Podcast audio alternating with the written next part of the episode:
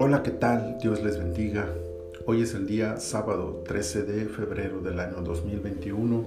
Estamos en la temporada 1, el episodio 38 de nuestro tiempo devocional en su reposo. El pasaje para esta ocasión es Génesis 38, 26 que dice, Entonces Judá los reconoció y dijo, Más justa es ella que yo, por cuanto no la he dado a Sela mi hijo, y nunca más la conoció. La historia de Judá y Tamar resulta importante por una razón fundamental.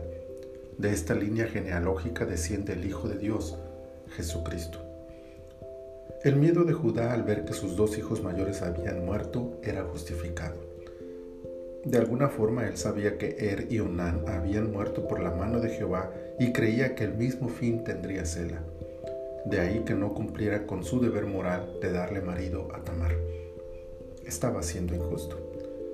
La actitud de Tamar, sin embargo, tampoco es de elogiar. El disfraz, el engaño, la alevosía con que se condujo, por no decir la liviandad que la llevó a tener relaciones sexuales con Judá, no parecen hablar a favor de ella. Pero cuando todo sale a la luz, su fornicación, su embarazo y su verdad sobre el padre de aquellos bebés en su vientre, no queda más que reconocer que su acción es producto de la injusticia inicial todo lo que el ser humano hace cuando hay miedo. Todo lo que el ser humano hace cuando hay injusticia.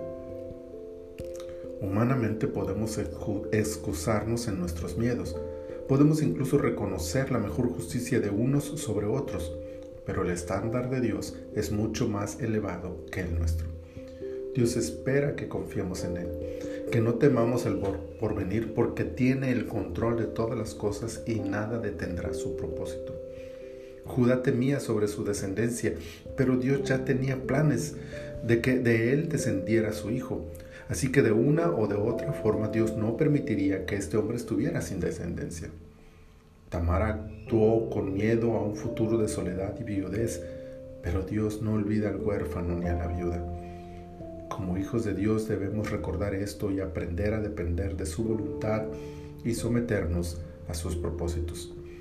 Ni el miedo, ni el engaño, ni la injusticia son actitudes y acciones dignas de un hijo de Dios. Lo más sorprendente de todo esto es el hecho de que esta historia forme parte de la genealogía de Jesús, como recordándonos la imperfección humana y que a pesar de ella Dios se manifiesta a favor de la humanidad. ¿Para qué? Precisamente para alejar de nosotros tales miedos e injusticias, para no tener necesidad de temer al futuro, para no tener necesidad de engañar, para alcanzar la justicia de Dios. Vivamos de tal forma que seamos herederos de tales promesas. Bendito Señor, te damos gracias porque tú eres mucho más justo todavía que nosotros. Tú eres perfecto y tú tienes un plan y un propósito para nuestras vidas y queremos aprender a someternos a Él, confiando y dependiendo de tu fidelidad y de tu amor.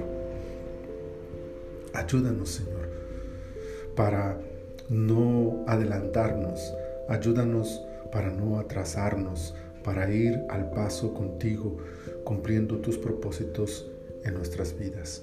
Te doy gracias, Señor, en el nombre de Cristo Jesús. Amén, amén. El Señor nos ha escuchado y Él nos ayudará conforme a su grande misericordia. El Señor les bendiga el resto de este día y todo el día domingo. Espero que puedan congregarse, ya sea presencial o en línea, siendo ministrados y edificados en la palabra del Señor. Si por alguna razón usted no tiene una congregación donde reunirse, puede contactarme por medio de mis redes y yo podré de alguna forma ayudarle para que tenga el día de mañana una administración de la palabra de nuestro Dios. El Señor les bendiga abundantemente.